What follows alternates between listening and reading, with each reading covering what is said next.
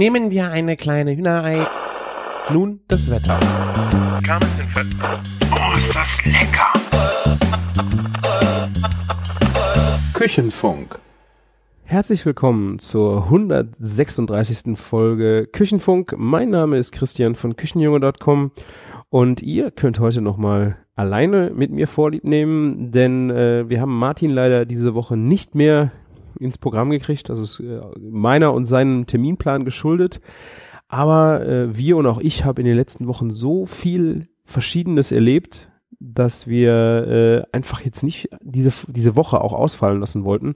Es ist gerade noch viel präsent in meinem Kopf und ab nächster Woche bin ich auch zwei Wochen in Urlaub. Das heißt, der Rhythmus wäre super, wenn wir jetzt diesen Sonntag äh, euch den neuen Küchenfunk liefern können und äh, da natürlich über das reden können, was in den letzten Tagen passiert ist.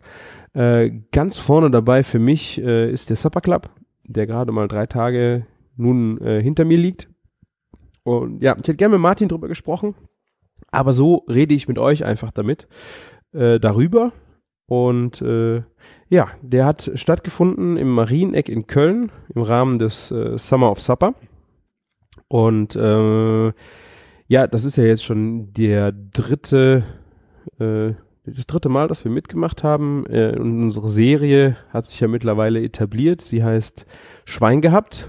Äh, Im ersten Jahr stimmte das voll und ganz, weil wir äh, unser, von, Teile von unserem Schwein gezeigt haben. Wir haben ein Menü rund ums Schwein gekocht. Ähm, wenn man das trendig formulieren will, könnte man sagen, dass wir Nose to Tail gekocht haben. Ähm, und dann auch wirklich, äh, ich glaube, das war zu 90 Prozent wirklich komplett unser eigenes Schwein. Äh, und äh, daraus hat sich dann so eine kleine Serie entwickelt, weil wir uns äh, thematisch so auf ein Thema sehr schön eingeschossen haben. Letztes Jahr hieß es Schwein gehabt, es gibt Rind.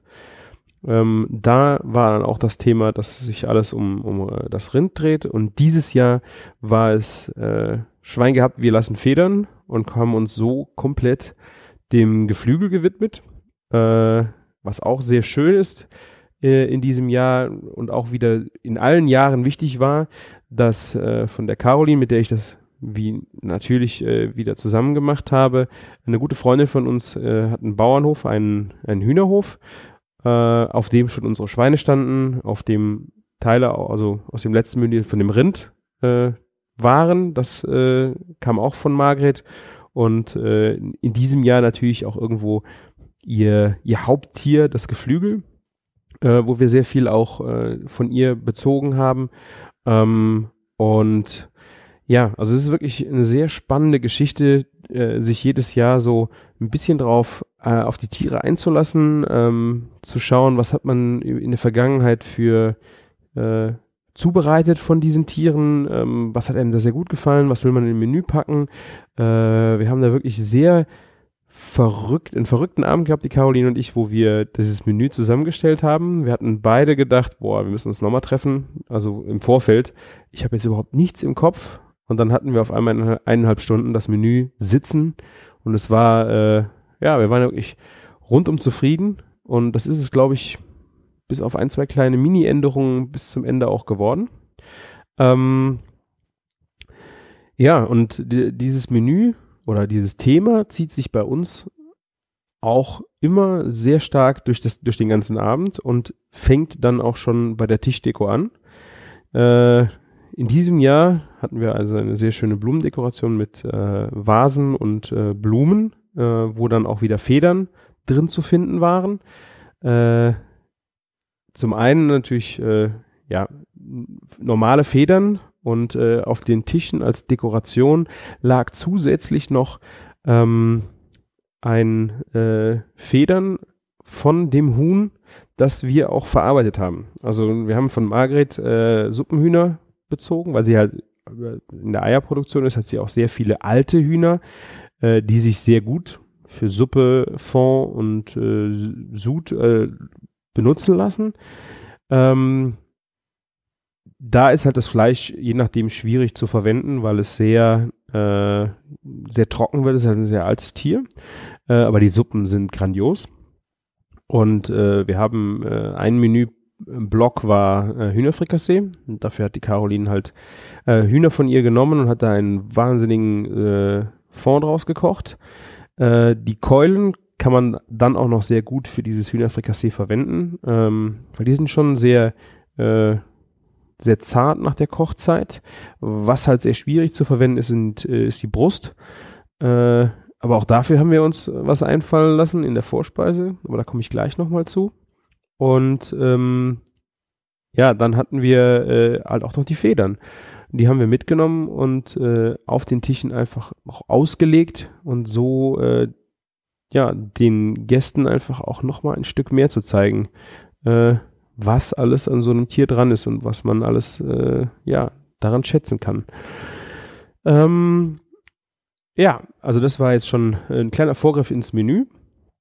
Ähm, wie gesagt, äh, beim, beim Marco in Köln im Marieneck ist immer wieder ein wahnsinnig schönes Spiel. Also für uns, äh, der hat zwei und dieses Mal sogar drei Damen im Service, äh, die auch unsere Küchenhilfen waren. Die servieren, die hinter einem her putzen, räumen und äh, ich habe äh, selten so schön gekocht äh, weil man sich einfach keine Gedanken drüber machen muss, wer den Abwasch macht, wer die Tische nach, äh, wer irgendwas wieder abwischt.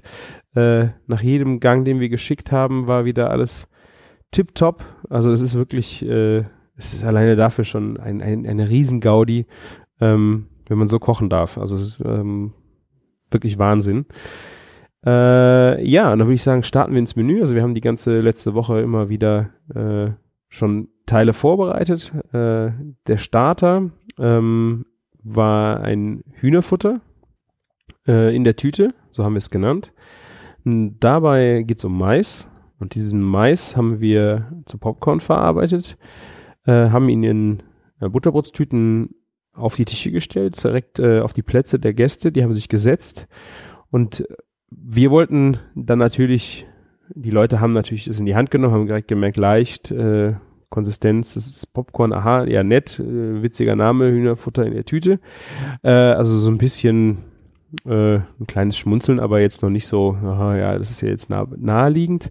Äh, und dann sollten sie im Grunde die Tüten aufmachen und äh, der Clou an der Nummer war dann, dass das äh, Popcorn getrüffelt war. Also wir haben äh, Trüffelöl mit Trüffelöl diesen, dieses Popcorn gemacht. Ähm, und gerade durch das Öffnen der Tüten sollte dann dieses Aroma ausströmen und dann einfach so einen kleinen, so ein kleines Wow in die äh, Gesichter der Leute zaubern. Ähm, es war sehr schwierig, den, das Trüffelaroma auch da dran zu kriegen. Ich, wir waren beide noch nicht ganz zufrieden, äh, aber ich denke mal so der, der, äh, der Effekt ist schon gelungen. Ähm, und ja, unser erster Gang oder unser, unser Fingerfood äh, an der Stelle ähm, war dann ein, äh, ein Entenrillette. Das ist eine französische Art eines, ja, das ist ein Schmalz, ein Enten- oder Gänseschmalz ähm, mit Fleischeinlage drin. Also es gibt das Confit, also so wurde früher in Frankreich das äh, Fleisch konserviert, gerade auch äh, von fettem Geflügel, äh, wo das Fleisch gekocht worden ist und dann in dem Fett äh, in Einmachgläser zum Beispiel oder ich weiß auch gar nicht, ob in Tontöpfen, dann halt eingeschlossen und dieses Fett hat dann das Fleisch äh, ja konserviert. Äh, das Rillette ist einfach noch eine, ein Stück feinere Variante, weil es äh, direkt als Brotaufstrich auch verwendet werden kann, äh, weil es sehr faserig, so Pulled Pork mäßig äh, die, die Fleischfasern drin hat, aber umschlossen halt von, von Schmalz und diese, dieses Aroma ist halt wahnsinnig voluminös. Ähm, in unserem Fall haben wir halt ein Entenriet gemacht. Äh, Rilet, das ist wieder super die christianische Aussprache hier. Ähm, es gibt viele Rezepte im Internet, wenn ihr mal, wenn ihr mal sucht, äh, wo auch sehr viel Wasser mit im Spiel ist, also dass man fast wie eine Suppe ansetzt. Äh, diese, wir haben Entenschenkel genommen, äh, sind sehr fettig, das heißt also setzt sich auch gut Fett ab. Ähm, ich weiß nicht, ob das Fett reichen würde, für ein Roulette herzustellen. In unserem Fall sind wir halt hingegangen und haben, was auf sehr auf Anliegen auch von Caroline, was ich aber auch eine sehr, sehr gute Idee fand, dass wir diese Sch äh, Schenkel komplett in Fett gekocht haben. Das heißt, es gab kein Wasser, was irgendwo hinzugefügt worden ist oder was etwas verdünnt hätte, sondern wir wollten wirklich knall, knalliges Aroma haben. Und so haben wir dann äh, in äh, Entenschmalz diese, diese Schenkel, ähm, also das Entenschmalz in den Topf gegeben, so erhitzt, dass es gerade geschmolzen ist. Ähm, dann die Schenkel habe ich enthäutet. Die Häute habe ich auf Seite getan und dann dieses pure Fleisch zusammen mit äh, ein bisschen Knoblauch, bisschen Zwiebeln gehackt äh, und dann in einem ähm, Teebeutel ähm, mit äh, Gewürzen, so Thymian, Wacholder, Pfeffer, Körnern, äh, habe ich das über drei Stunden lang ganz leicht gekocht. Also es ging gar nicht groß um Farbe, sondern wirklich einfach, dass es zart kocht. Ähm, natürlich kocht dann auch wieder Wasser aus dem Fleisch raus. Ähm, aber wie gesagt, es ist einfach von der Proportion her mit dem Fett schon ein ganz anderes Verhältnis. Äh, danach konnte ich dann diese Schenkel rausnehmen aus dem Topf und es ist wirklich buchstäblich vom, vom Knochen gefallen. Äh, es hat sich danach super einfach zupfen lassen. Ähm, also sehr feine Fasern äh, habe ich gezupft, hier und da mal ein bisschen größeres Stück gelassen. Und dann wird dieses, dieses Fleisch wieder zusammen mit dem Fett äh, in Einmachgläser getan, vorher gut nochmal äh, salzen, salzen und pfeffern, also es verträgt gut was, schön abschmecken.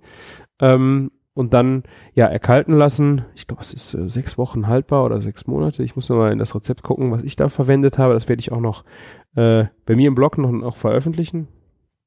Ähm, also sehr lange haltbar äh, und halt unheimlich viel Aroma, weil wir wirklich komplett auf Wasser verzichtet haben.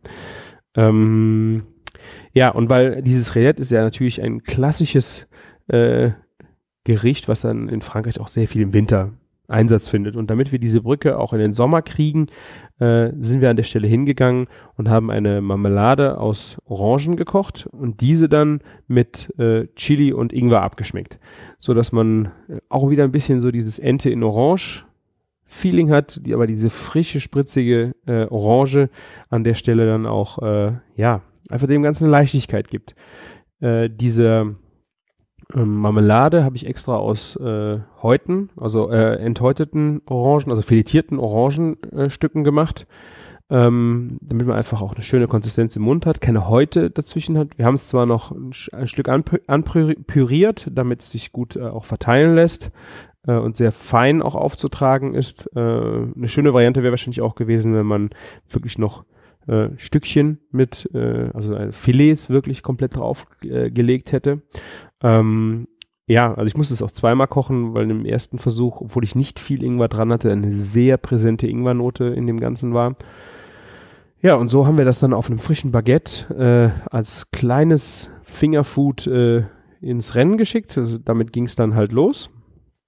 Ähm, und ja, das war wirklich eine, eine sehr witzige, verrückte Kombi, die auch wahnsinnig gut angekommen ist. Ähm, ja, und dann hatten wir Zeit, um unsere erste große Vorspeise äh, zu präsentieren, äh, also zu platen. Ähm, das war äh, the Triple of Chicken. Äh, oder vielleicht müssten das sogar mehr wie ein Triple sein, aber im Grunde geht es um drei äh, Kernteile vom Huhn, ähm, wo wir am Anfang aber eigentlich nur ein Duo of Chicken hatten. Also wir haben kurz vorher äh, uns noch für eine dritte Komponente entschieden. Das ist auch Caroline zu verdanken. Ähm, die erste Komponente war ein Chicken Wing. Und da haben wir unsere allerliebste Lieblingsmarinade dran getan. Und das äh, ist, ich glaube, aus dem Witzigmann Familienkochbuch. Äh, ich glaube, das ist ursprünglich auch für Chicken Wings, aber wir machen damit, was machen wir denn damit? Rippchen. Äh, findet ihr im, bei mir im Blog auch das Rezept zu. Äh, die Marinadenbasis Ahornsirup, Knoblauch, scharfer äh, Annapurna Curry, ähm, ein bisschen Kreuzkümmel, Rosmarin habe ich schon gesagt, ähm, ein bisschen äh, Paprikapulver, Salz, ähm, diese Kombination von Schärfe und Süße und Knoblauch ist einfach phänomenal. Äh, das ist dieser Chicken Wing gewesen, äh, den wir einfach sehr äh, sehr lieben. Den wollten wir darauf haben. Ähm, eine Innerei, die mir beim Huhn sehr am Herzen liegt, ist fast falsch, weil es geht um die Leber. Ähm, beim Libanesen liebe ich äh, Leber in Granatapfel. Äh, und auch diese Komponente wollten wir, wollten wir mitbringen, weil ähm, wir wollten halt nicht Hühnerfilet äh, zeigen, äh, weil Hühnerfilet, ich, nicht, dass ich sagen würde, das ist unspannend, aber das sind alles so, so Teile, die jeder kennt, wo jeder weiß, was er damit machen soll. Und ähm, ich finde, das sind einfach, dass wir auch dazu da sind, den Leuten zu zeigen, was geht. Es muss ja, muss ja nicht jedem schmecken, aber ich sage einfach, was geht. Und äh, es war dann eine, eine Hühnerleber, die haben wir meliert und dann ganz scharf ausgebacken in äh, Butterschmalz und dann mit einem so einen, äh, Granatapfelsirup abgelöscht, äh, der schön süß, aber auch eine gewisse Säure hat. Also dieses äh, Süß-Säure-Spiel bei dem Granatapfelsirup ist halt phänomenal, passt wahnsinnig gut zur Leber und äh, an der Stelle erinnert man sich auch so ein bisschen an Kalbsleber, Zwiebeln, Äpfel, je nachdem welche Äpfel man nimmt, hat man auch dieses, aber das ist bei dem Granatapfel einfach noch mal spitzer, noch mal bissiger. Äh, dann auch graniert, äh, garniert mit ein bisschen Granatapfelkern. Und die dritte Komponente, die jetzt noch dazugekommen ist, ist eine knusprige Steinpilz-Hühnerrolle gewesen. Ähm, das kam halt daher, dass wir von Margret Suppenhühnern äh, die Brust hatten, die sehr, sehr trocken war. Und wir wollten diese halt nicht wegschmeißen, nicht nicht zeigen, äh, nicht ins Hühnerfrikassee tun, weil es einfach diese zu trocken ist und diese Zartheit an der Stelle äh, von dem Hühnerfrikassee einfach torpedieren würde. Äh, haben, hat sich Caroline diese Steinpilz-Hühnerrolle ausgedacht. Ähm, das ist im Grunde eine Frühlingsrollenteig gewesen, der mit einem äh, Masse aus sehr fein gehacktem Hühnerbrust, dieser gekochten, ähm, einge, äh, eingeweichten, getrockneten Steinpilzen, ähm, ein bisschen Zwiebeln und ich glaube noch ein bisschen Petersilie halt angemacht war, das eingerollt und äh, diese Frühlingsrolle dann ausgebacken. Und äh, dazu soll es dann auch noch ein, ähm, ein bisschen Salat geben. Wir haben einen äh, Romana-Salat gemacht. Ähm, da der Hintergedanke war, einfach auch ein Klassiker, für den ich einfach schwärme, äh, den Caesar Salad. Äh, da nimmt man ja auch gerne die äh, Romana Salatherzen. Und äh, ja, die habe ich äh, dann als Viertel auf den Teller gelegt. Und als Dressing gab es dann eine äh, frech abgeschmeckte Limettenmayo, die ähm, ja so ein ähm, durch die Limette eine schöne äh, spitze Säure noch bekommen hat. Äh, und das Ganze wurde dann getoppt von einem gebeizten Eigelb. Und dieses gebeizte äh, Eigelb habe ich eine Woche vorher einfach in Salz und Zucker, in der Salz, Salz und Zuckermischung äh, gebeizt. Und dann kriegst du wirklich, äh, ich habe es ich glaube ich auch schon mal erzählt, wie so ein Wert das echte, vielleicht einen Ticken klebriger, äh, kriegst du da raus, wächst das Salz davon runter, trocknest es nochmal ein bisschen, zwei Stunden auf einem Backpapier äh, draußen einfach liegen lassen und dann kannst du das wirklich ganz fein auf einer feinen Reibe äh, drüber hobeln. Es hatte fast eine Anmutung von ganz fein geriebenem Cheddar. Ähm, ich habe ein paar Bilder gemacht, ich werde sie auch noch verlinken.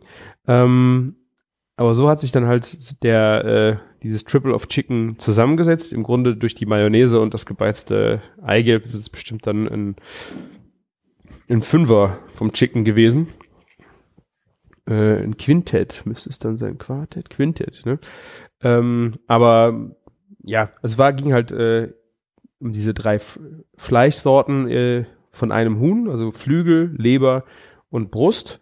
Ähm, und bei der Brust halt, wie gesagt, auch nur Zweitverwertung.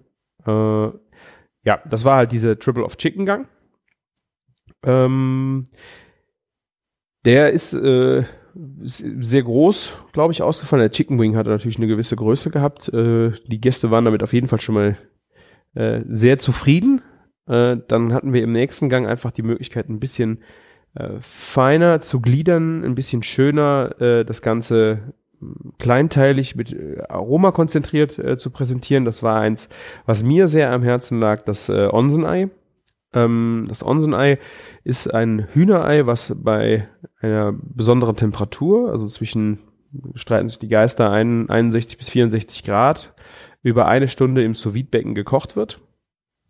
Ähm, und das Verrückte, was halt dabei passiert, ist, dass das Eigelb fester ist als das Eiweiß.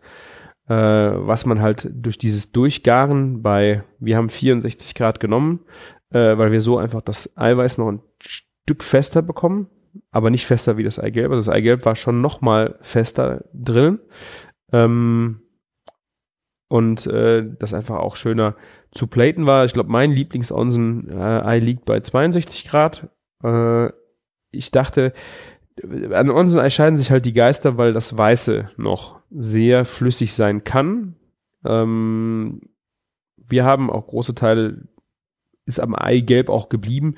Äh, aber man hat immer einen Teil vom Ei, gerade wenn wir sehr, sehr frische Eier nehmen, ähm, das halt so ein bisschen ausgeflocktes Eiweiß. Also es, es sieht nicht so hübsch aus. Ich finde es aromatisch jetzt nicht gut und nicht schlecht. Das ist, es ist einfach da. Äh, das ist halt mit dabei gewesen. weil das nicht jedermanns Sache ist und was bei 62 Grad nochmal ein Stück äh, stärker passiert, äh, sind wir halt auf 64 Grad gegangen.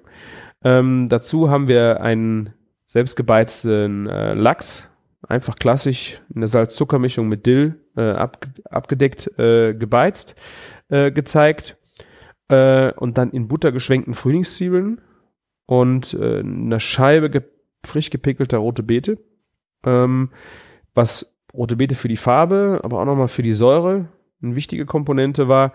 Ähm, und dann halt dieses, also es ist wirklich ein sehr, sehr schönes Aromenspiel gewesen. Äh, dazu gab es noch ein, eine kleine Senfmayonnaise, ein Tick auf den Zwiebeln. Ähm, es ist wirklich so ein richtiges, wunderbares Mundgefühl, wenn du dieses cremige Eigelb, diesen salzbringenden Lachs, ähm, Würze und Salz bringenden Lachs und dann halt dieses in Butter geschwenkter Lauch und Zwiebeln ist so ein sehr gefälliges Aroma und dieser Mix aus, aus allem äh, ist halt war lag mir sehr am Herzen. Also ich habe das vor, ich glaube, zwei Jahren oder so das erste Mal gemacht. Äh, und gerade diese Kom Kom Komposition haben wir serviert in einer äh, in einer tieferen Schale, in einer schwarzen Schale. Es war ein sehr schönes Farbenspiel und ja auch von der Aromatik her fand ich äh, sehr sehr schön. Der Zwischengang äh, war auch so ein Gericht, das uns sehr früh klar war, dass wir das zeigen wollen, weil es einfach der, der Klassiker unter den Hühnergerichten äh, ist. Es ist das Hühnerfrikassee. Äh, die Caroline macht ein wahnsinniges Hühnerfrikassee und äh, das wo wollten wir unbedingt äh, präsentieren.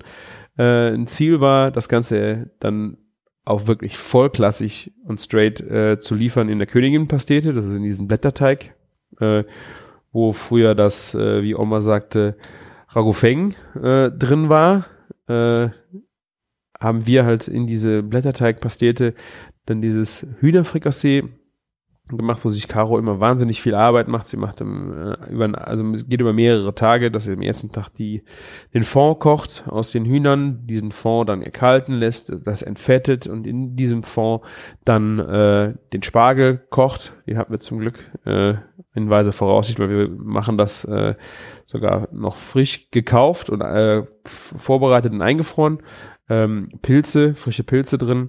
Ähm, ja, und dann Hühner, also sie hat in der äh, neben den Suppenhühnern von der Margret auch noch ein paar Kikok äh, Schenkel noch mit reingenommen, die kurz mitgegart, dass es halt wirklich eine sehr sehr feine äh, ja äh, feines zartes Aroma gibt äh, und auch vom Mundgefühl her sehr zart bleibt und dann in dieser knusprigen Pastete äh, serviert wird. Was leider schade war, war, dass wir diese Pastete äh, nicht von einem unserer sogar zwei oder drei Bäcker äh, unseres Vertrauens äh, frisch bekommen haben, sondern wir mussten leider auf ein äh, Fertigprodukt an der Stelle zurückgreifen, äh, weil wir keinen Bäcker gefunden haben, der uns jetzt im Hochsommer diese Pasteten macht, ähm, weil die ja das Problem haben, äh, dass die frische Butter verwenden. Und äh, frische Butter äh, macht, äh, die scheißt einfach bei den Temperaturen ab. Und äh, das hat sich keiner halt zugetraut.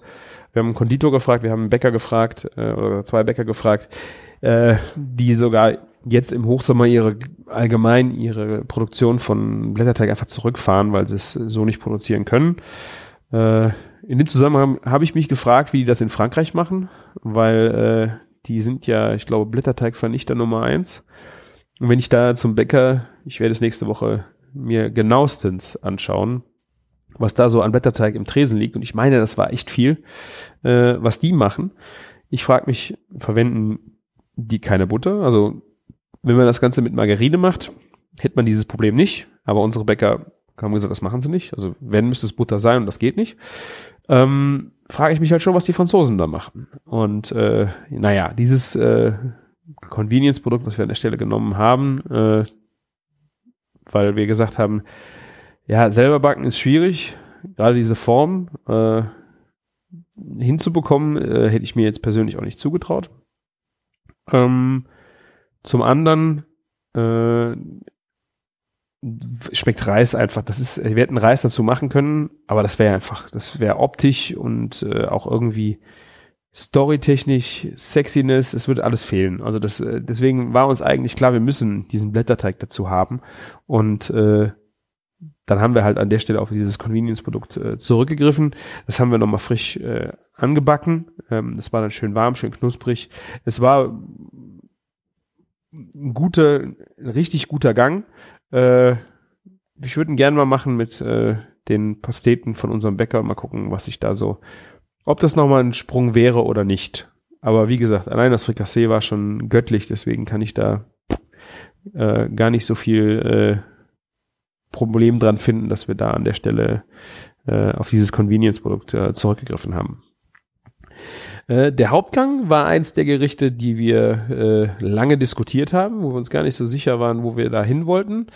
Ähm, Klassiker wären natürlich gewesen Entenbrust, zack, irgendwie rosa gebraten, äh, crunchy Haut obendrauf, ganz irgendwie sexy äh, präsentiert oder äh, weiß ich nicht, den ganzen Vogel tranchieren oder ja, so, so Nummern halt. Ähm, und wir sind dann nochmal durchs Tier gegangen, haben, was haben wir denn noch für, für Dinge an so einem Tier, die völlig äh, unterbewertet sind, wo Leute einfach sich überhaupt nicht äh, so einen Gedanken dran verschwenden. Und das ist gerade, ich glaube, im letzten Jahr Caroline und mir unheimlich oft begegnet äh, sind äh, ausgelöste Hähnchenschenkel. Äh, diese ausgelösten Hähnchenschenkel gibt es bei unserem Metzger zum Beispiel und auch bei dem Hühnerlieferanten äh, unseres Vertrauens auf dem Markt äh, in der Grillauslage. Und äh, es sind im Grunde, wie der Name schon sagt, also die Hähnchenschenkel, ich glaube, die Oberschenkel. Es gibt äh, also verschiedene, äh, ich glaube, Ober, Ober und Unter sogar nochmal getrennt, aber ohne Knochen komplett. Der ist komplett sauber rausgetrennt. Und man hat dann ein, also das Fleisch von diesem Schenkel ist halt wahnsinnig saftig. Hat eine schöne Haut oben drauf. Diese Haut macht's sehr schön, wird crunchy auf dem Grill. Ähm, also diese, diese Schenkel äh, haben wir uns dann ausgeguckt und Caroline hat dann eine sehr geile Sache ausprobiert. Sie hat äh, den Schenkel ähm, sowie zubereitet und äh, als Röllchen, also den Schenkel gefüllt äh, mit einer Füllung, die man normalerweise klassisch in einer Gans zu Weihnachten finden würde. Äh, also es ist bestehend aus Semmeln, Zwiebeln, Butter, Schmalz, ähm, und ein gewisser Anteil Leber. Also normalerweise wäre in dieser Füllung bei einer Weihnachtsgans äh, halt auch die ganzen Innereien äh, noch mit drunter. Wir haben in unserem Fall einfach fein gehackte Hühnerleber noch ein bisschen mit drunter getan. Äh, das Ganze dann sehr kompakt in Frischhaltefolie eingerollt. Ähm, dass es äh, auch eine schöne Form bekommen hat und das dann diese Röllchen mit der Folie in, nochmal in äh, einen Vakuumbeutel, drei Stück immer äh, und dann bei, ich glaube, 75 Grad für zwei Stunden halt komplett durchgegart, dass die äh, auch die Füllung innen äh, schön, das also es war noch, stimmt, es ist noch ein mit drin in der Füllung, dass das schön bindet. Äh, und das wurde dann noch mal ganz kurz, ich glaube so zwischen fünf und sieben Minuten unterm heißen Grill auf dem Backblech äh, nochmal heiß geschossen, dass dann wirklich die Haut außen crunchy war. Ähm, und dann eigentlich war geplant, dass jeder eine ganze Rolle bekommt, also einen ganzen Schenkel. In unseren Tests sind diese Schenkel ein bisschen kleiner gewesen. Was wir dann jetzt an Schenkeln gekriegt haben, war riesengroß. Äh, deswegen sind wir dann auf halbe Schenkel runtergegangen, äh, äh, halbe Rollen und sind dann lieber nochmal rundgegangen und haben äh, den Leuten nochmal nachgereicht. Äh, äh, klassisch wieder zur Gans gefüllt ähm, war Rotkohl und äh, den haben wir dann auch wieder auf den Kopf gestellt. äh, und haben einen, einen roten Coleslaw gemacht, indem wir aus dem Rotkohl ähm, einen Coleslaw mit Himbeeressig, Walnussöl und Johannisbeeren gemacht haben. Sehr frech abgeschmeckt.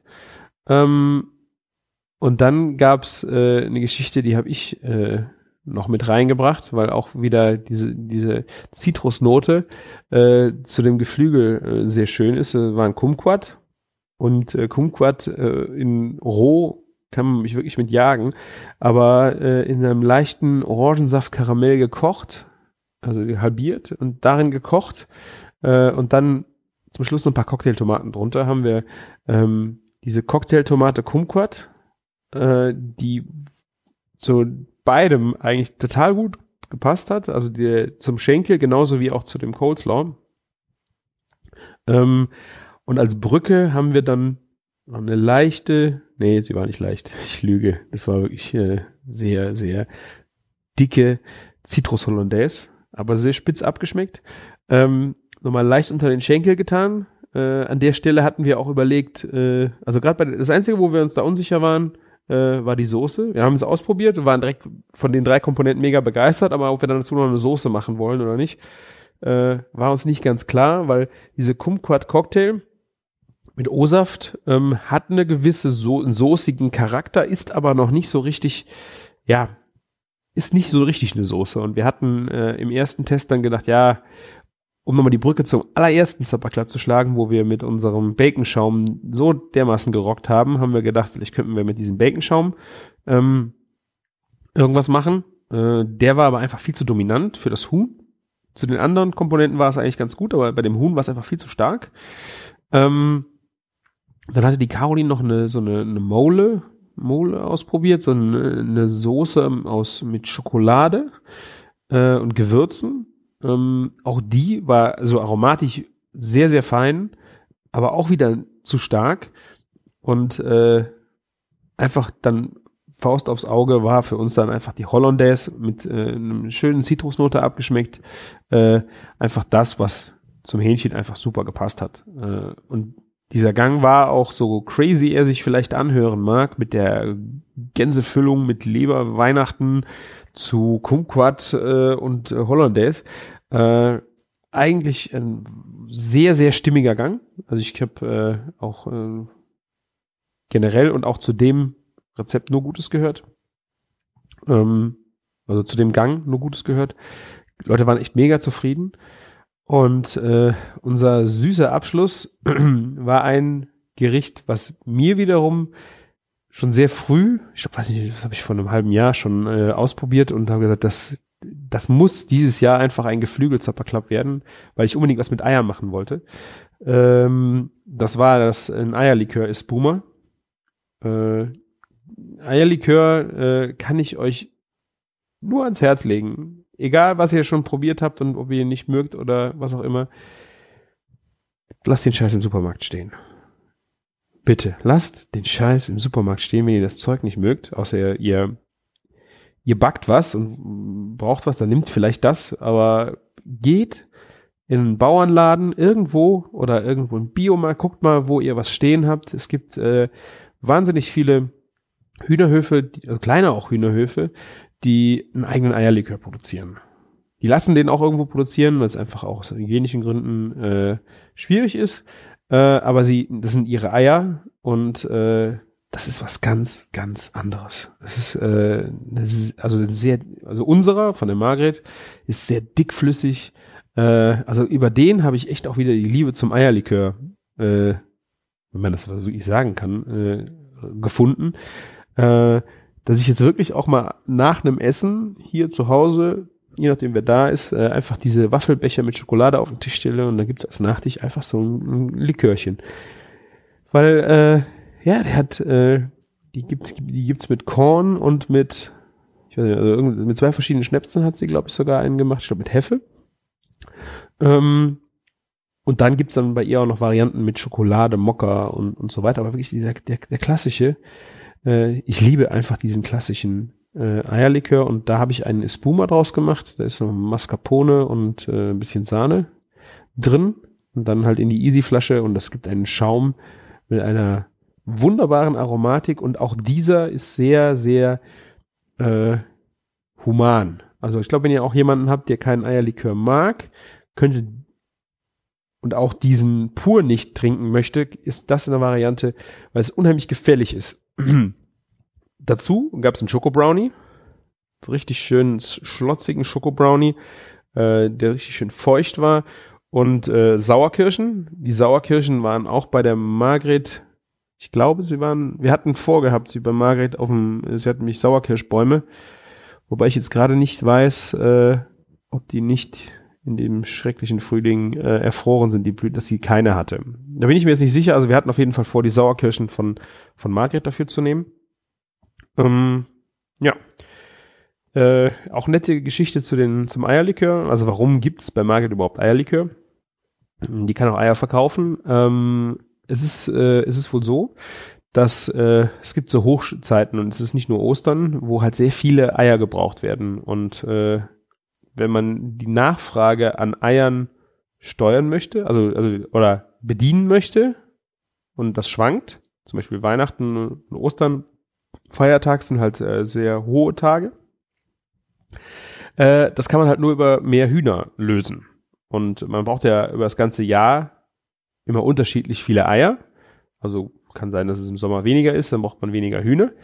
Ähm, aber um die Spitzen dann abzufangen, muss man sich in der Zeit einfach sehr, sehr viele Hühner hinstellen. Und diese Hühner legen dann halt auch sehr viele Eier. Und wenn diese Eier nicht mehr gebraucht werden, muss man sich da irgendwas damit einfallen lassen. Und äh, die Margit geht halt hin und äh, macht dann zum Beispiel Eiernudeln, lässt sie daraus machen. Oder äh, halt diesen Eierlikör. Und äh, ich finde das eine wahnsinnig gute Resteverwertung. Ja, äh, das war unser Menü.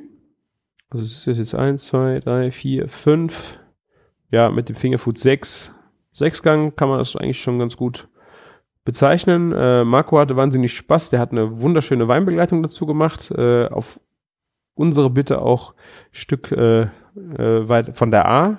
Das war uns natürlich auch mal wichtig, dass wir hier äh, dann auch das A-Teil dann nochmal in Köln hochgehalten haben. Ähm, ja, also diese diese ganze, äh, dieses ganze Menü mit Ei, also ich weiß gar nicht, ich habe erstmal danach gedacht, wie viel Eier hat eigentlich jetzt jeder Gast gegessen. Äh, es waren aber, glaube ich, nur zwei am Ende. Ne? Also wenn man das wirklich jetzt mal an den Eiern, die äh, verbraucht worden sind, äh, auf die Leute umrechnet, dann wären es maximal zwei Eier gewesen. Und äh, wir hatten ja auch noch übrig, ne? Also klassisches Problem von Caro und mir, äh, zu viel gemacht. Ähm, ja, und ja, also gerade die, die, die Eigeschichten, wie jetzt das äh, Onsen-Ei, das gebeizte Eigelb und auch der Eierlikör, waren so wirklich so Sachen, wo ich, äh, ja, wo ich sehr stark äh, das Ei halt ins Geflügel, in dieses Geflügelmenü auch immer wieder hochgeworfen habe. Äh, Wobei Caroline halt wahnsinnig schön die Klassiker, also wie Hühnerfrikassee, dieses äh, wunderschön gefüllte, diesen Schenkel äh, oder auch diese Steinpilzrolle. Ähm, ja, also wir haben uns wahnsinnig gut ergänzt. Äh, es ist unglaublich, das war jetzt unser vierter Supper Club, äh, wie gut das die Zusammenarbeit funktioniert. Wir sind da wirklich völlig äh, stressfrei durchgegangen. Ich meine, äh, bei der Geschichte hier hatten wir jetzt im Grunde wir haben um 10 sind wir hier losgefahren, waren um 11 in, in Köln, um 6 kamen die Gäste. Wir waren ein Stündchen vorher locker fertig, haben dann einfach noch ein bisschen Orga gemacht und hier und da und äh, war wirklich im, im Großen und Ganzen äh, stressfrei. Das Einzige, wo es ein bisschen dann heiß geworden ist, war, wie wir dann das Entenrillett raus äh, hatten und dann gesehen haben, dass der Chicken Wing noch nicht im Backofen war und der braucht 30 Minuten. Äh, wir hatten im Vorfeld wirklich äh, saubere Listen geschrieben, äh, wann wir schicken wollen, welcher Gang wann rausgeht, welche Geschirr wir dafür brauchen, ob wir das Geschirr vorgewärmt oder nicht brauchten. Wir hatten uns über alles Gedanken gemacht, wir haben uns Zeiten dran geschrieben, wann welche Komponente aus so ein Onsenei Stunde vorher vorm Schicken dann in die in, ins Becken kommt und sowas. Äh, ja, und dann steht da auf einmal dieses Chicken Wing Blech, wo es dann mal kurz anders wurde. Äh, was aber an der Stelle, glaube ich, wirklich eine, ein Glücksgriff war, weil wir hatten Kaolians auch im Test vorher gemacht. Normalerweise würden wir die auf den Grill legen, äh, aber wir hatten es dann im Backofen gemacht. Äh, dass sie eher ein bisschen low und slow mäßiger rangegangen ist und das Ganze auf 45 Minuten bei äh, 180, 160 Grad nur äh, dann macht und dann zum Schluss die Bräunung draufhaut, äh, haben wir dann einfach Vollgas 220 äh, Grad halbe Stunde äh, da drauf gegeben und es war, kam ein unheimlich zartes äh, und auch außen knuspriges äh, Hähnchen, äh, Flügelchen dabei raus, äh, was wir im Test so erfolgreich nicht durchgeführt haben. Äh, es war wirklich an der Stelle dann doch ein Glücksgriff. Und ja, das war unser Supper Club. Ich war, ich weiß nicht, ob ein Hörer da war. Ich hatte eine äh, Dame da getroffen, die endlich mega glücklich war, dass sie endlich mal persönlich da war. Ich, sie hat aber zwar nicht gesagt, dass sie den Küchenfunk hört, aber vielleicht, ja, also schöne Grüße. Äh, ansonsten hatten wir auch, ja, ein äh, paar Bekannte aus dem Küchenfunk da. Die Maya war da. Ähm, der Malte von Irrekochen war da. Die Carmen vom Tanz auf der Tomate war da. Das ist, den kennt ihr vielleicht bei, bei der Metro war sie mal. Also bei den Foodbloggern ist sie hier und da bekannt. Äh, Holgi war da. Hihi ne? Schwachsinnige euer Bus fährt. Der Holgi war da. Äh, hat mich sehr, sehr gefreut. Der hatte ja dann äh, am Montag das sein äh, Hörerinnen-Grillen äh, im Odonien in Köln. Äh, ich habe aber auch überhaupt nicht geschaltet, dass er vielleicht da sein könnte. Äh, fand ich echt eine sehr schöne Aktion. Hat mich sehr gefreut. Ähm, ja, äh, Freunde waren äh, gut Teil da, äh, die aus dem Ahrtal dann extra angereist sind, äh, Kollegen, äh, wir hatten äh, die ich weiß, Steinbergs, das sind so in Köln wirklich äh, die Pilgern zu jedem Supper Club. Die waren jetzt auch auf jedem, das war wirklich der, der vierte. Ähm, unser Vierter und sie waren auf, auf allen Vieren, genauso wie die Jutta. Die äh, habe ich kennengelernt bei Arthurs Tochter auf meinem allerersten Supper Club als Gast. Und äh, wie ich meinen, ich hab, wir haben da an dem Abend dann gesagt, wenn ich mal einen Supper Club mache, sage ich dir Bescheid. Ich habe ihr zum ersten Bescheid gesagt und habe ihr seitdem jeden Termin mitgeteilt und sie hat es auch jeden wahrgenommen. Äh, auch wirklich eine sehr, sehr schön. Und äh, so haben wir dann um 6 Uhr gestartet. 10 Uhr waren wir, hatten wir alles wieder im Auto gepackt. Also die Gäste haben auch noch gesessen. Äh, teilweise hatten wir noch einen schönen Abend. Wir haben halt einfach dann schon mal konstru äh, konstruktiv den Rückzug angetreten, weil es auch für uns ein sehr, sehr langer Tag war und wir auch eine, eine Abreise hatten. Äh, was schade war, ist halt, dass es ein Sonntag ist. Dadurch äh, war der ein oder andere halt einfach abgeneigt, dann nach Köln zu kommen, weil auch die Anreisen hatten, die sehr weit waren. Ähm, ich denke mal, wir hätten bestimmt noch äh, acht Karten verkaufen können, wenn wir den Samstag bekommen hätten. Äh, ja, aber äh, so war dann auch früh zu Ende und Montag ging es dann direkt wieder auf der Arbeit weiter. Ja, das war der äh, unser Supper Club im Summer of Supper 2017 und äh, wir sind schon sehr gespannt auf den nächsten. Wir hoffen, wir sind wieder dabei. Also von uns aus auf jeden Fall gerne. Ähm, wir hoffen, die Termine passen und dann würden wir sehr, sehr gerne einen Samstag nehmen. So, und ähm, wie geht's jetzt weiter? Was ist uns noch passiert? Ich habe ähm, an dem Donnerstag vor dem Supper Club äh, noch die Einladung von AEG wahrgenommen, an einer Taste Academy teilzunehmen. Und da will ich wenigstens noch kurz drauf eingehen.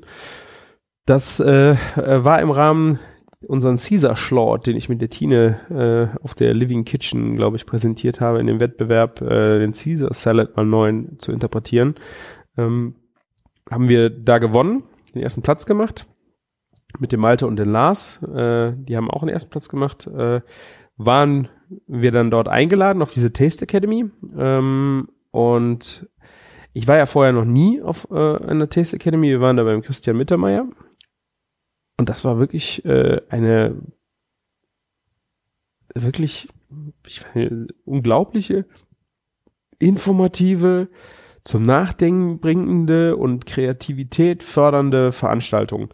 Ähm, es war ein Kochkurs, wie ich ihn sonst noch nie erlebt habe, ähm, weil er nicht ein klassischer Kochkurs war, bei dem du ähm, halt hingehst und äh, selber viel mitkochst, sondern hast eigentlich sehr viel gezeigt bekommen. Und der Christian Mittermeier hat das bei seiner Einleitung auch sehr schön gesagt, dass man äh, dazu anregen möchte, out of the box zu denken, einfach mal Sachen anders zu überlegen, äh, einfach mal Lebensmittel anders zu behandeln äh, und einfach Neues zu schaffen. Also was man aus dem Veranstaltung mitnehmen sollte, war nicht das Rezept, eine stupide, jetzt die eine, eine geile Kräuterbutter, die macht man jetzt dann immer so, sondern äh, dass man wirklich mal äh, neue Kochansätze ähm, bekommt. Ich denke, das war nicht für jeden was, also man musste sich da schon stark drauf einlassen.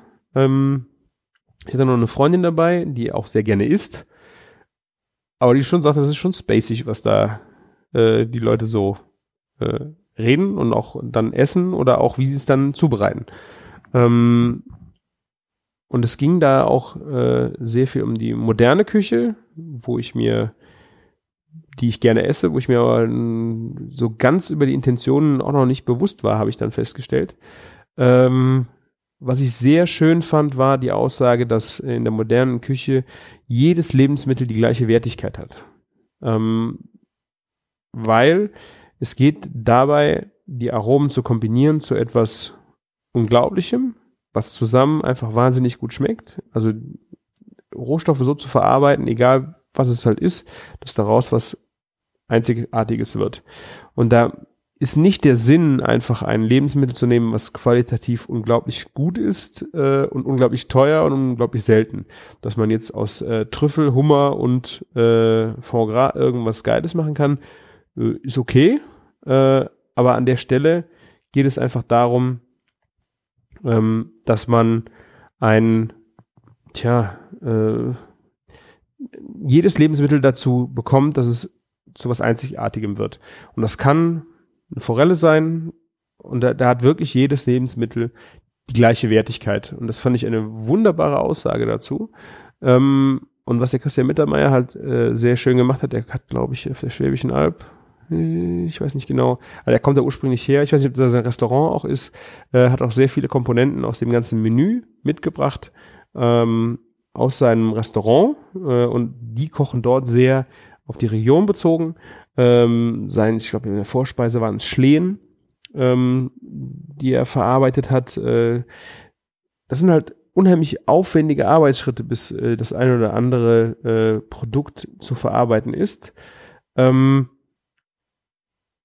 aber es war wirklich, äh, jeder Gang hatte irgendetwas Besonderes. Ich glaube, der, der, Starter war ein äh, Dirty Quitten Tini, Dirty Quittini, ähm, wo halt auf der äh, auf der Quitte, äh, wo es halt voll um die Quitte ging. Ähm, das war ein, ein Saft mit einem ich weiß gar nicht, was das, äh, der Schnaps da drin war, wahrscheinlich Martini-mäßig, ähm, mit äh, Oliven, die äh, mit normalen Oliven und kandierten Oliven äh, und einem einem Eiskugelball aus, der schmeckte ein bisschen wie Capri-Eis, äh, war kein Capri, also orangig, äh, so ein orangiger Ball in der Mitte. Ähm, und dann in so einem schönen Tumbler. Äh, sah mega gut aus, hat mega gut geschmeckt. Ich weiß gar nicht, irgendwas war sehr salzig darin. Äh, eine sehr schöne Aromatik. Ähm, ja, und dann ging es äh, im nächsten Gang, also im ersten, im ersten richtigen Gang, ähm, war das Thema Stadt, Land, Fluss. Und da hat er äh, aus einer äh, aus der Region auch diese ganzen äh, Zutaten genommen. Es war die Schlehe, die haben wir zu einem Senf äh, verarbeitet oder hat er gemacht, wir haben zugeguckt. Es gab eine Forelle, die gesmoked worden ist. Ähm, also, also geräuchert äh, auf dem Herd, einfach in so einer Räucherbox und dann im Backofen gar gezogen. Ähm, und dann halt perfekt auf, den, auf die Kerntemperatur. Er hat die dann filetiert und äh, dann serviert. Ähm, bisschen schade war an der Stelle, dass halt der Rauch irgendwie weg war. Also, weil die ganze Forelle auch eine große, es waren zwei große Forellen, äh, dann fertig gegart worden sind im Backofen, hatten sie nicht so stark äh, die Raucharomatik mehr innen. Also ich glaube, wenn sie komplett im Rauch garen, hat man da nochmal eine andere, äh, eine andere Aromatik. Sie hat nicht gefehlt. Äh, ich habe nur gedacht, wenn man sich die Mühe macht, wäre doch schade, wenn man es am Ende nicht dann auch schmecken würde. Äh, wie gesagt, die, äh, der Garpunkt war der Hammer. Ähm, und äh, ich muss gerade nachgucken, was in dem, auf dem Teller noch war. Weil äh, ich habe es nicht mehr, nicht mehr im Kopf. Ähm, genau, es war ein, ein Kräutersalat und Grünkerne, so, so eine Art Risotto, sehr knapsig.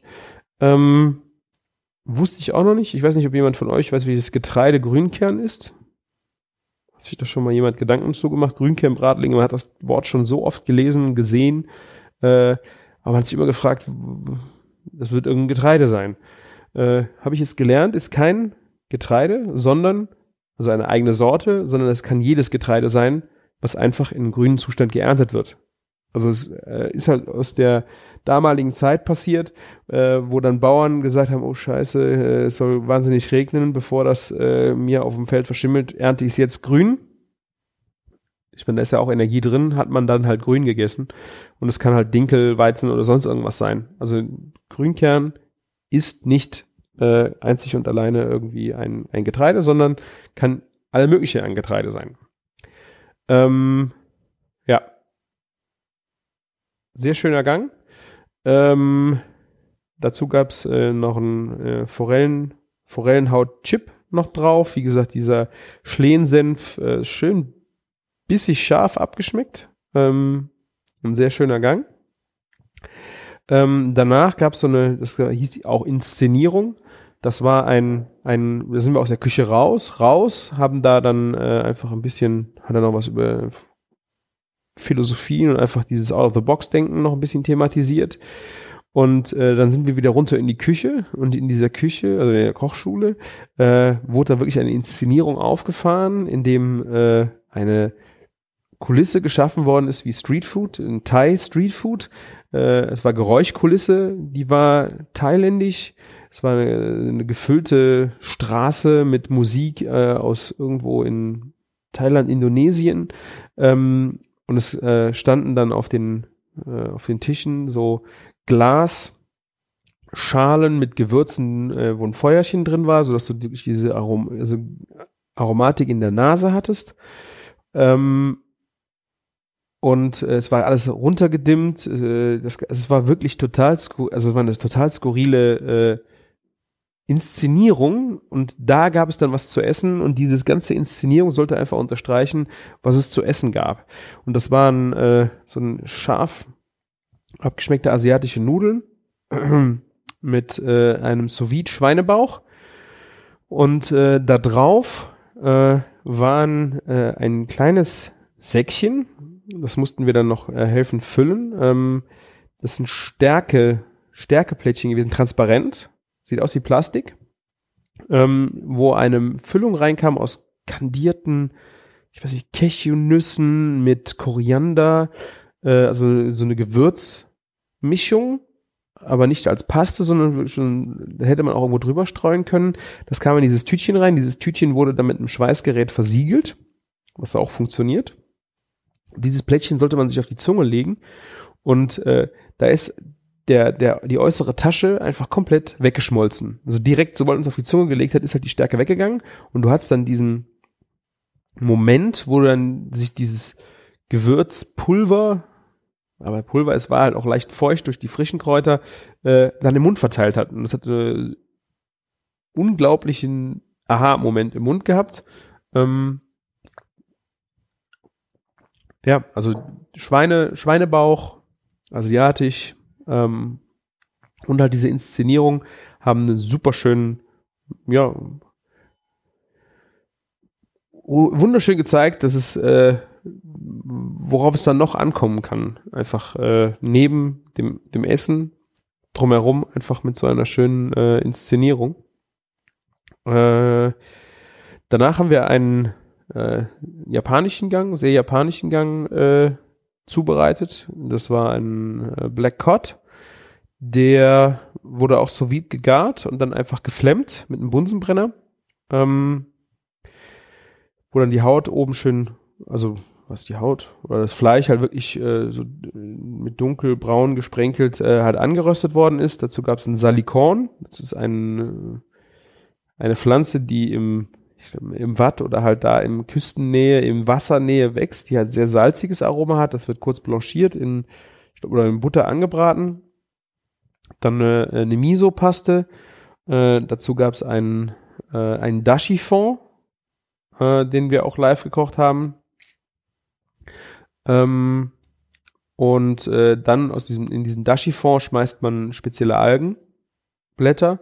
Und diese Algen äh, gab es dann auch noch frittiert als Crunch extra dazu. Auch äh, Aromatik wahnsinnig gut. Sehr, ähm, also ich habe das noch nie so gegessen äh, und war wirklich sehr begeistert davon. Ähm, ja, und auch von dem, von dem Dashi-Fond. Ich habe es ja mal selber probiert mit einem äh, ähm, oder ich habe eine Miso-Suppe probiert, genau, das war's. Und äh, da braucht man auch ein Dashi für und die Miso-Paste in dem Zusammenhang, die ich im Asialaden gekauft habe, war me meines Erachtens echt schlecht.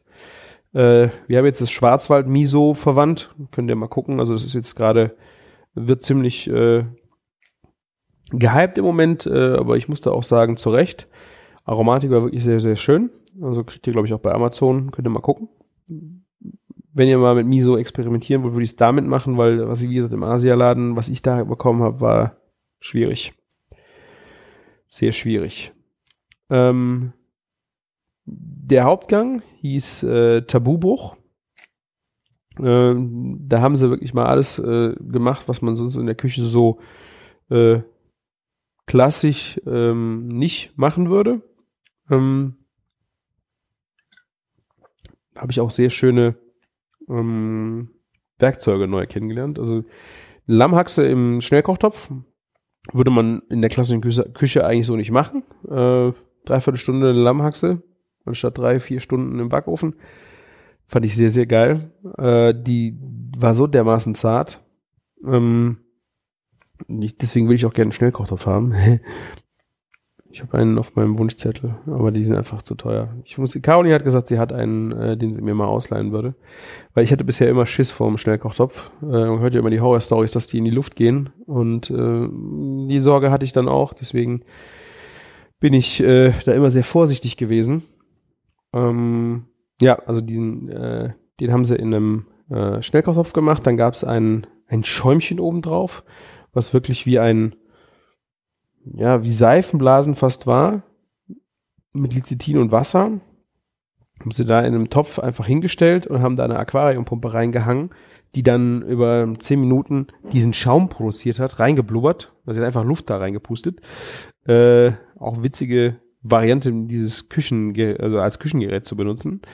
Dann gab es einen Sponge Cake, äh, optisch geiler wie geschmacklich. Äh, das war einfach so ein äh, das ist so ein Mikrowellenkuchen. Könnt ihr auch mal googeln, ob ihr da was findet. Also der äh, durch diese aggressiven Energien in der Mikrowelle äh, ist der halt in zwei Minuten wie ein wie ein Schwamm. Ähm, das sind diese Korallenschwämme, die man vielleicht schon mal, die ihr schon mal irgendwo gesehen habt. Ähm, für die Körperreinigung. So sieht der halt aus. Also ganz, ja, ungleichmäßig aufgeplatzter Kuchen wie halt ein Schwamm. Äh, knallgrün, ähm, der wurde mit äh, einer mit äh, Kaiserschoten äh, gefärbt, halt grün. Äh, dann gab's äh, so Tupfer, das war äh, schwarzer Knoblauch mit Cola äh, gekocht und dann und dann, ich weiß gar nicht, wie sie den, das war also wirklich so wie ein äh, wie eine Creme an der Seite. Ähm, ich müsste ja nochmal gucken. Ich glaube, ein ein Drittel schwarzer Knoblauch oder ein Viertel schwarzer Knoblauch, drei Viertel Kno äh, Cola und das halt eingekocht und dann püriert. Ähm, und dann gab es noch ein, ein wie, wie ein Schnee. Das äh, stellt man aus äh, Maltodextrose und, äh, und Öl. Kann man ähm, so Flocken herstellen, die man auch in sich in den Mund legt äh, und die dann direkt schmilzen. Also die wirklich diesen Effekt haben, wie eine Schneeflocke im Mund schmilzen, aber nicht so schnell. Also die braucht, dauert einen Tick länger. Ähm, sehr schöne Sache. Äh, auch hier die Soße vom, vom Lamm wurde dann, ich habe bisher noch nie mit Sanctan gearbeitet. Das ist ein Zusatzstoff in der Sterneküche. Kann man sich drüber streiten, ob man das braucht oder nicht. Äh, ich habe es bis jetzt Also gegessen habe ich bestimmt schon mal, weil man nicht genau weiß, wo es dann wirklich im Einsatz ist. An der Stelle äh, habe ich es dann halt auch mal in der Zubereitung gesehen. Das wurde einfach in Wasser in einem Mixer untergeschlagen. Und mit dieser Masse, was wirklich innerhalb von drei Sekunden ein festes, wie Wackel, ja, wie ein Gelee wurde, äh, mit diesem Gelee konnte man halt Soßen abbinden. Anders ist dieses Zeug halt nicht zu dosieren. Ähm, wie gesagt, spannend mal zu sehen. Äh, ja, ich glaube, ich, also ich würde mir so ein Xanthan-Ding nicht unbedingt bestellen, um es äh, mal zu Hause auszuprobieren. Ich würde dann, wenn es über Einkochen nicht funktioniert, einfach vielleicht klassischen Soßenbinder nehmen. Äh, wenn es das dann auch mal tun darf und kann. Ähm, wie gesagt, äh, ich weiß nicht, ob da jemand von euch äh, mit Xanthan noch eine Erfahrung gemacht hat und kann dazu was sagen. Ich habe ein Buch äh, dazu gelesen. Äh, es ist halt umstritten. Manche Leute vertragen es nicht. Äh, für manche ist es egal. Äh, aromatisch muss ich jetzt sagen, es geht ja bei der Stelle nicht äh, um die Aromatik, sondern um die Standfestigkeit und das hat es da erfüllt. Ähm, ja. Und der absolut genialste Gang an diesem Abend war das Dessert. Äh, ich bin auch total baff, dass ich das äh, mal so sage. Ähm, weil ich esse zwar gern Dessert, äh, ich mache es ja nicht gerne, äh, finde da manchmal aber, dass es nicht unbedingt dann noch groß sich Gedanken gemacht wird, weil einfach lecker und geil. Äh, die Leute sind nach einem langen Essen vielleicht auch schon äh, ein bisschen angeschwipst und äh, das, also ich finde, ja, also gut, ich tue jetzt jedem Patissier unrecht, das ist auch total gemein. Ähm, aber ich fand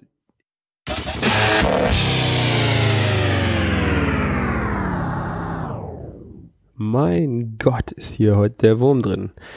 Jetzt habe ich äh, nach zehn Minuten dann auch gemerkt, dass äh, der Laptop keine Batterie mehr hatte und äh, ausgegangen ist. Und als ich dann endlich wieder Strom besorgt hatte und der Rechner wieder angegangen ist, hatte ich schon kurz den Schock bekommen, weil die, das ganze Projekt leer war und ich gedacht habe, dass meine Stunde Redezeit einfach im Müll gelandet ist und nicht mehr wiederherstellbar ist. Aber ich hatte das große Glück im GarageBand Packet zum Glück noch die Audiofiles zu finden, sonst hätte ich, glaube ich, jetzt im Strahl gekotzt und euch äh, wahrscheinlich, weil ich es nicht ertragen hätte, es nochmals einzusprechen, äh, diese Woche enttäuschen müssen.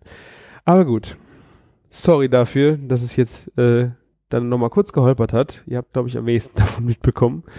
Ähm, ich war beim Dessert und äh, auch wenn ich das jetzt nochmal erzählen muss, tue ich das ganz gerne, ähm, weil dieses Dessert für mich wirklich seit langem eine, eine Offenbarung war, nicht nur als Dessert, sondern äh, als äh, Kreation, wo sich jemand so wahnsinnig viele Gedanken gemacht hat.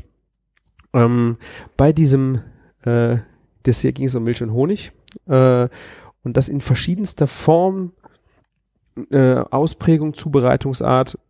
Ähm, ja, äh, diese Milch- und Honigkomponenten sind zum einen äh, in der, in der Soße zu finden. Das ist eine Dulce de Leche gewesen, also eine gekochte, gesüßte Milch, die so richtig karamellig daherkommt. Ähm, dann gab es einen, einen äh, Würfel, also ein, wie sah aus wie ein Fischstäbchen, äh, wo gekochte Milch äh, drin war, die, was, ich weiß nicht, leicht angedickt worden ist, aber auch lange gekocht worden ist, aber nicht karamellig war, also sie war schneeweiß. Und äh, dann ist dieser Cube halt eingefroren worden äh, und danach paniert und in Fett ausgebacken. Äh, so als heiße Komponente auf dem Teller. Dann gab es ein Eis, also ein Honigeis, was mit flüssigem, flüssigem Stickstoff äh, angerührt worden ist. Ähm, war auf jeden Fall was fürs Auge. Ich habe vorher noch nie so flüssigen Stickstoff äh, in, in live erlebt.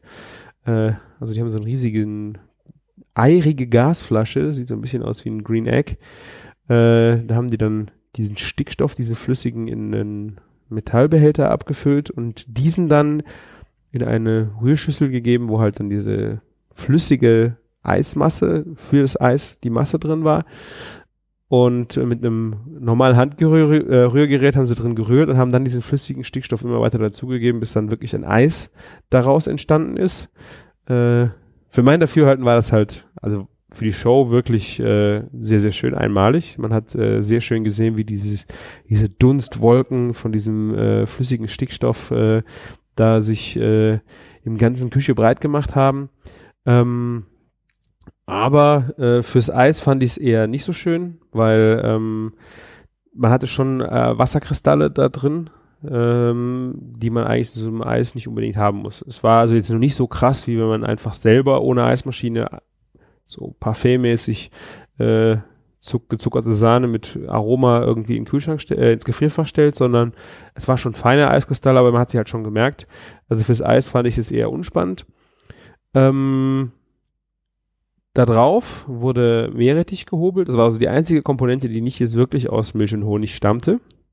Oder ich habe noch nicht rausgefunden, wie die Begründung dafür ist. Aber äh, das war auf jeden Fall ein ein Element, womit gezeigt werden sollte, dass äh, man einfach mal out of the box denken sollte und nicht straight so denken sollte, aus seinem Kästchen denken, äh, Gemüse gehört in die Vorspeise und in die Hauptspeise und Obst ist jetzt eigentlich nur was fürs Dessert, ähm, sondern dass es da viele Kombinationsmöglichkeiten gibt, ähm, die man sich selbst verbaut, wenn man so in diesen Kasten denkt. Äh, und dass man einfach da gerade am Aromaspektrum äh, feilt für sich selber äh, und sich Gedanken macht. Ähm, auch sehr interessanter Fakt, der mir vorher nicht bewusst war, dass zum Beispiel der Zuckergehalt von einer Möhre und von einem Apfel gar nicht so weit auseinander sind. Das heißt, äh, woran macht man fest, was fürs Dessert ist oder was für die Vorspeise? Ähm, dass, wenn man es am Zuckergehalt zum Beispiel festmachen würde, es gibt also keine Regel dafür, warum man diese Kastendenken hat. Das hat man, hat man schon immer so gemacht. Ähm, kann also beim Zucker mit dem Argument schon mal nicht ziehen. Das heißt, an der Stelle muss man wirklich hingehen und sagen, ausprobieren. Ich glaube, eine sehr schöne Variante hat er gesagt, äh, einfach Möhre und Maracuja oder Möhre Mango. Einfach mal im Dessert. Kann ich mir sehr gut vorstellen. Ähm, also dafür der Meerrettich auch nochmal als Peak auf dem, auf dem Gericht. Ich denke, äh, man muss, das war jetzt, also ich hatte die, ja, die Freundin dabei, die auch gerne isst, die fand das jetzt schon, hätte nicht sein müssen, der Meerrettich. War aber schon so ein Aha-Moment. Auch für sie, sagte sie, aber das wäre jetzt für ein, für ein leckeres Dessert hätte es eigentlich gestört. Es war dann halt mehr so, aha, sehr gut. Ähm, des Weiteren war auf dem Teller äh, Pollen, also Blütenpollen. Die kriegt man im Reformhaus und ist natürlich die astreine Brücke zu Honig. Fand ich, äh, ich bin auch erst, glaube ich, 20 Minuten später drauf gekommen. Ich habe gesagt, Pollen, aha, geil. Und 20 Minuten später kam mir erst die Brücke zu dem Honig. Dass, äh, genau, dass es genau daher kommt. Ähm, habe ich so auch vorher noch nie gesehen oder gegessen, werde ich mir unbedingt auch mal anschauen müssen. Äh, Blütenpollen. Dann gab es einen Crumble, also Streusel, wie im Streuselkuchen, äh, Joghurtstreusel, die äh, mit einem sehr hohen Anteil auch Milchpulver verarbeitet worden sind, um einfach dieses äh, ja, Milchige da auch wieder, also auch in der Aromatik reinzukriegen, nicht nur ideell. Ähm, und das Crazyste auf dem Teller am Ende war ein Chip. Äh, das war getrocknete Milchhaut. Und jetzt bitte nicht äh, die Hände über den Kopf zusammenschlagen, wenn ihr Milchhauthasser seid. Ich meine, Kakaohaut ist ja auch nochmal was, oder Puddinghaut. Ne? Also da kann man, da muss man ja wirklich mal drüber reden, ob das äh, für einen was ist oder nicht. Es ist völlig legitim, wenn das für euch nichts ist. Äh, in dem Fall hier war es jetzt ein, ähm, äh, also die Haut von der Milch, von reiner Milch, aromatisch hatte die jetzt nicht viel. Die wurde halt äh, runtergenommen und dann im Dörrautomaten nochmal weiter getrocknet, dass die wirklich einen Chips-Charakter gekriegt hat. Also äh, dieser Milchhaut-Ekelfaktor war komplett eliminiert. Äh, Aromatik hat man nun mal in so einer Milchding dann auch nicht. Es sah einfach mega geil aus. Die Intention fand ich super geil. Und da war halt natürlich am Ende das Problem an der Stelle, äh, ja, es ist halt aufwendig. Ne? Also die Story dazu, wie man diese Milchhaut herstellt, ist äh, schon verrückt. Ich glaube, man muss die Milch bei 60 Grad kochen lassen. Ähm, und da hat man die höchste Schne Neubildung von Milchhaut. Das heißt, äh, da stellt man dann wirklich den Azubi hin und der äh, darf sich dann mit der Produktion von Milchhaut beschäftigen. Äh, das äh, macht sich bestimmt äh, gut im Berichtsheft. Ähm, naja, also nichtsdestotrotz äh, war das für mich wirklich ein, un, ein unglaubliches Gericht. Äh, und das charakterisiert für mich noch eigentlich am besten diese Art von Kochkurs. Ähm, für jeden von euch, der sich einfach mal, der sich sehr intensiv mit Kochen beschäftigt und schon viele Kochkurse besucht hat und einfach mal was anderes sehen möchte, kann ich euch das wirklich nur ans Herz legen. Äh, sei dazu gesagt, ich bin dazu eingeladen worden, deswegen kann ich euch da, äh, will ich hier keine Werbung machen oder natürlich mache ich die im Sinne schon, weil es mir gefallen hat, aber das würde ich jetzt nicht tun, wenn es mir nicht gefallen hätte. Und äh, ich fand wirklich äh, ideell und ähm, von dem, was ich da am Ende an Gedanken mitgenommen habe, äh, diesen Kochkurs wirklich Wahnsinn. Äh, ist wirklich nichts für Anfänger und damit will ich jetzt hier nicht raushängen, dass ich meine, ich bin hier Expert, was auch nicht der Fall ist, bei weitem nicht. Äh, aber ich habe halt schon viel gesehen und mich mit viel beschäftigt äh, und das war für mich ultra neu. In, in Gänze halt wenig Komponenten, wo ich dachte, ah ja, hast du schon mal gesehen, ist ja schon äh, langweilig, äh, sondern waren wirklich sehr, sehr viele Komponenten dabei, die mich wahnsinnig geflecht haben ähm, und die ich versuche jetzt auch in Zukunft einfach mal umzusetzen. Äh, es gibt in dieser Taste Academy von AEG, glaube ich, drei Köche. Ich weiß, das ist äh, Lucky Maurer, der natürlich sehr Nose-to-Tail Metzger-Geschichte äh, da so, das finde ich auch mal spannend, äh, dann durchführt und der Antoniewicz, äh, ich weiß nicht, welches Programm er da jetzt gerade dann präsentiert, aber ich glaube, äh, in anderen Zusammenhängen habe ich da gerade im vegetarischen Bereich, was der aus Gemüse rausholt, ist äh, unglaublich. Und jetzt beim Christian Mittermeier war es halt wirklich äh, Modern Cuisine äh, und ja, auf eine ganz neue Art und Weise. Also es hat mich sehr beeindruckt. Ähm, ich werde noch ein paar Bilder verlinken, die ich äh, im Instagram gemacht habe, falls ihr die noch nicht gesehen habt. Äh, sehr schöne Veranstaltung. Also, wir haben sie ja gewonnen und ich bin sehr froh, dass wir uns das angucken durften, weil das war nicht nur lecker, sondern auch informativ. Ja, jetzt wollte ich eigentlich noch äh, von dem WWF Food Truck Martin erzählen, aber ich habe jetzt auch schon wieder gesehen, dass ich ein, eine Stunde 10 auch schon wieder geplappert habe hier mit äh, zwei Themen im Monolog. Und ich glaube jetzt die, die Foodtruck-Nummer äh, werde ich jetzt nicht noch hinten dran hängen. Äh, wenn sie euch interessiert, gerne in die Kommentare. Dann äh, werden wir das äh, im nächsten Küchenfunk hoffentlich bearbeiten können. Wie gesagt, ich bin jetzt zwei Wochen im Urlaub. Da könnte das vielleicht mit der Aufnahme ein bisschen schwierig werden. Äh, mal gucken, was sich da so ergeben wird. Ähm, aber ja, also kulinarisch war auf jeden Fall im Foodtruck, was wir da so äh, gemacht haben, sehr schön.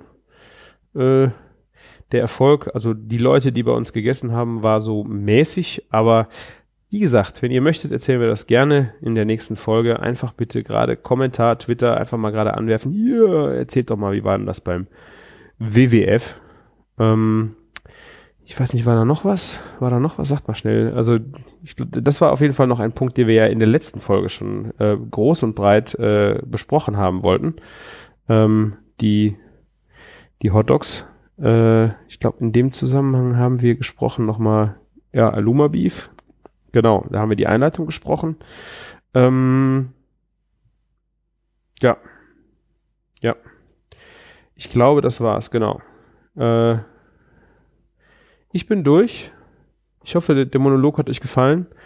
Äh, ich habe beim, ich habe gerade schon wieder gemacht, dieses äh, äh, äh, das geht mir total auf den Nerv, dass ich das einfach nicht, immer noch nicht, nach 136 Folgen, besser im Griff habe. Bei der äh, Rederei, die ich gemacht habe zum Supper Club, hat die liebe Nicole auch eine Instagram Story von meinen, von meinem Geschwafel online gestellt und ich konnte mir das Gelabere nachher angucken äh, war ich jetzt nicht so zufrieden mit meinen ähm, äh, äh.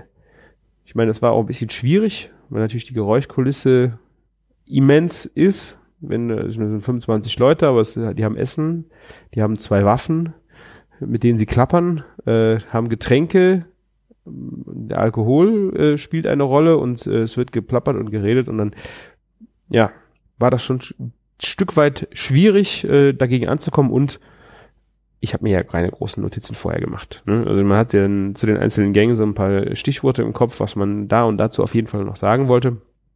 Ähm, aber dann hat man sich da trotzdem mal hier und da so ein bisschen durchgeäht. Naja, da kann man jetzt äh, auch nichts dran machen.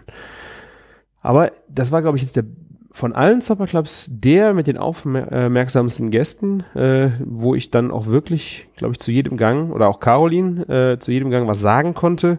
Äh, es gab da schon Supperclubs, wo wir dann einfach nur äh, guten Appetit gesagt haben, weil einfach die Aufmerksamkeitsspanne dann auch nicht mehr so da war, was auch völlig in Ordnung ist. Ne? Also man, manchmal will man ja einfach nur lecker essen und will sich ja nicht nur eine Frikadelle ans Ohr drücken lassen. Da bin ich ja auch, äh, bin ich dann auch nicht böse drum, wenn das dann nicht wenn da nicht noch am Ende was gesagt werden muss dazu. Ähm, ja, aber hier muss am Ende noch eine Kleinigkeit gesagt werden. Äh, ich bedanke mich ganz herzlich für eure Aufmerksamkeit. Ich würde mich freuen, wenn ihr auf den Blog küchen-funk.de gehen würdet und unter dieser Folge ein paar Comments lassen würdet. Äh, vielleicht auch noch zur letzten Folge, äh, Luma Beef. Äh, was habt ihr da äh, für Fragen? Wie hat euch das gefallen? Was hat euch hier jetzt beim Supper Club äh, Habt ihr irgendwo ein Fragezeichen im Gesicht? Wollt ihr irgendwas hinterfragen? Äh, Habe ich irgendwo Bullshit erzählt? Dann geht einfach auf küchen-funk.de und äh, lasst einen Kommentar da. Ihr könnt sogar einen Audiokommentar da lassen. Ich, ich weiß, ich gehe euch damit Tier euch auf den Sack, weil ich es jedes Mal sage und ihr hört einfach keine Audiokommentare, weil auch leider keine Audiokommentare kommen. Äh, aber wie der große Sven Menke schon sagte, einfach äh, immer wieder erzählen, irgendwann, irgendwann, irgendwann kommt einer. Da werde ich mich auf jeden Fall drüber freuen. Äh, ansonsten auch folgt dem Martin oder mir oder dem Küchenfunk auf Twitter, auf Instagram. Äh, Gibt es den Küchenfunk nicht, weil Bilder machen Martin und ich dann auf unseren äh, normalen Instagram-Profilen Küchenjunge oder Bacon Bakery zum Beispiel. Da gibt es viel lecker Essen zu sehen. Auf Facebook könnt ihr dem Küchenfunk folgen. Geht überall hin, Gebt uns ein Gefällt mir und folgt uns, um immer auf dem aktuellen Stand zu bleiben, wann die nächsten Folgen kommen. Äh, abonniert uns auf iTunes und wenn ihr gerade da seid, lasst uns äh, noch eine nette Bewertung da, damit hoffentlich noch viele weitere Zuhörer hier den Küchenfunk genießen können.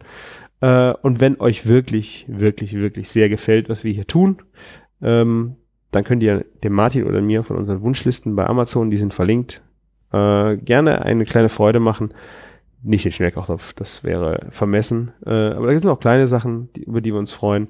Oder schenkt uns einfach Credits bei Auphonic, weil ich hoffe, dass Auphonic den Ton jetzt noch ein bisschen schön macht und wir euch einen wundervollen Sonntag hiermit äh, beschaffen. Jedes Mal äh, euren Sonntag auf jeden Fall bereichern, euer Kochen in der Küche. Wir kriegen immer äh, hier und da mal einen Tweet, dass jemand gerade beim Gemüseschnibbeln ist äh, oder am Sonntagsbraten feilt und uns auf den Ohren hat, das sind immer die, die schönsten äh, Comments, die da kommen, einfach ein kleines Statement. Wo ihr uns gerade hört, äh, macht uns auf jeden Fall Freude. So, ich habe genug geredet. Ich verabschiede mich jetzt äh, in den wohlverdienten Urlaub. Äh, auch da werdet ihr bestimmt Fotos von mir zu sehen kriegen. Da werdet ihr nicht vorgefeilt sein. Was ich euch akustisch bieten kann, kann ich euch nicht versprechen, aber sobald was Neues da ist, werdet ihr es als erstes hören. Vielen Dank und äh, macht's gut und lecker. Bis dann. Tschüss.